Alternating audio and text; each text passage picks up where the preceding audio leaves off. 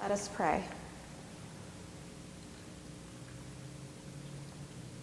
God of pain, God who suffers, God who structures and binds us to one another, remind us who we are called to be. In our joys and fears, be with us. In the stillness of these days, wrap us in your mighty arms. All this we ask in the name of your Son, our Savior, Jesus Christ. Amen. Good morning and happy third Sunday of Easter to everyone here and joining us virtually. Easter continues for a few more weeks, and this is the good news. This is hopeful because just like during Lent, we were penitent for 40 days, Easter is 50 days of feasting, being intentional about celebrating Jesus' resurrection, Jesus' return. In our gospel reading today, we experience Jesus standing among the disciples, returning to be with friends. We are reaching the end of Luke's gospel, which ends in just, just a few verses after what we read today. Yet we are witnessing the fear of the disciples who knew Jesus, who had a relationship with him prior to the crucifixion. Now, it is common in resurrection stories to initially not recognize Jesus. And that is important because it is a similarity among the authors of all Gospels, just like doubt and disbelief. Luke, a physician, and most likely a traveling companion with Paul, arranged this gospel by using many sources to tell the story of Jesus. But we still get a Jesus who embodies. We still get a Jesus who teaches and who is curious of God's people. Jesus who sees all, who goes against social norms at that time. And Jesus here is returning with the words, Peace be with you. But the reaction is not a peaceful one. Instead, the disciples are startled and terrified. Jesus had to ask them, Why are you frightened? And why do doubts arise in your hearts? They were disbelieving needing some convincing. Now, my initial, my initial response to this is come on, y'all were friends. You know Jesus. You witnessed the miracles. Remember? But I realize that our experiences are different. And I am reminded that this is exactly why the story of Jesus is interpreted the way it is.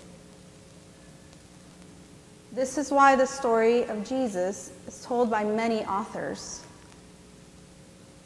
We, we get to see it with different lenses. And this allows us to open our minds, our hearts, to make new meanings. Perhaps every time we read scripture, there's like a software update happening to us. We can then wonder what is Scripture saying to us? What does it mean? We can get curious about what Luke means when he says they were disbelieving and still wondering when referring to the, to the disciples. And I ask myself, is that where I am today? Disbelieving and still wondering about God. I'm serving as a chaplain in a racial healing affinity pilot program, and recently we had our adult check in. We were asked what the weather was in our current city, since most of us are from all over the country, and if there was any relation to how we were doing emotionally. I was here at Trinity. By the way, I am here often, so come visit me. I looked out the window and it was cloudy. A gloomy day in Houston, and thought, this is exactly how I am feeling. And I wasn't too surprised that others' responses were very similar to mine. I was sad, even a little angry, upset about current events, upset at the fact that there's so much work for us to do, both as individuals and as a community sad about all the injustice in our country against specific groups of peoples. And I thought, but it's Easter. Be intentional. We are celebrating. And today, I am happy at the possibility or idea of returning to a new normal. Recently, more people getting having access to vaccine and thinking perhaps We'll do better. Happy to celebrate the wedding of our youth minister Fabian to his bride Maria. Celebrating birthdays. Attending the ordination of a friend. And extremely happy and excited that in the midst of this pandemic, we celebrate a baptism today, Ethan's baptism. And we welcome Ethan to the body of Christ. My. Such cognitive dissonance. Anyone else experiencing this lately? I read an article recently where it said that the, the, pandemic has much of the world experiencing this.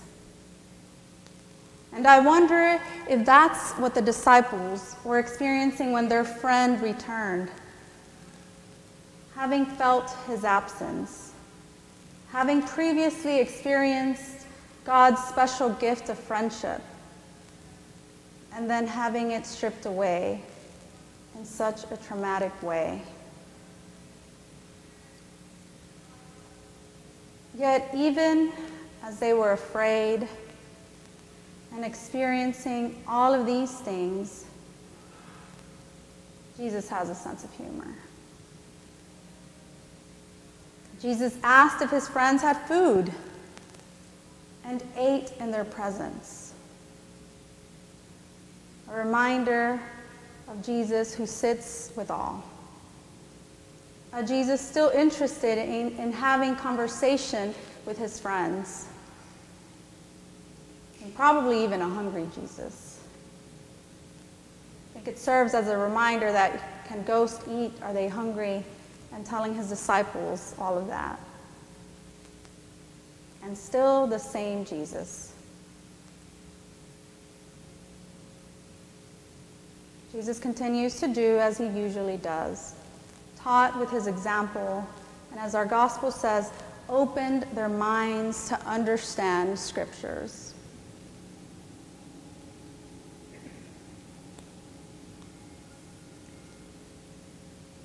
Now, back to these feelings sadness, anger, yet joyful and hopeful for today. Well, Do- Dr. Catherine Meeks was a part of this conference call that I was mentioning you all. And Dr. Catherine Meeks is the executive director of the Absalom Jones Center for Racial Healing. If you're not familiar, familiar with the work they do, please check them out. We've, ha- we've shared some of their resources and offerings on both Instagram, and Facebook. But Dr. Meek said something that day. And of course, she was stating the obvious, something I already know, but that I needed to hear. I needed someone to speak those words to me as I sat feeling a little overwhelmed. She said, Stop trying to act like God. There was a sigh of relief from all of us on that call. We have the responsibility to, to do and to do certain things and take action. And if we're not doing that, are we trusting that God is already working and doing what God is going to do? There's Peter in our first lesson. Faith in his name has healed. Faith that is through Jesus.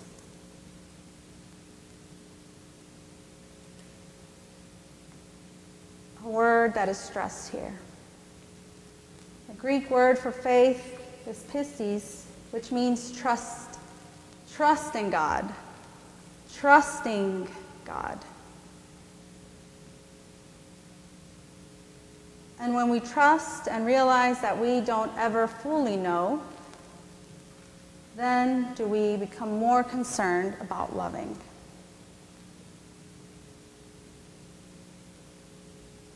We can hold the pain and we can hold joy.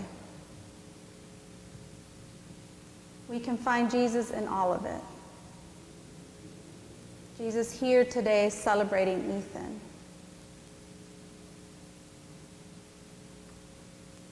So, as we renew our baptismal covenant, let us be open to new callings and new joys and see what love the Father has given us, that we should be called children of God.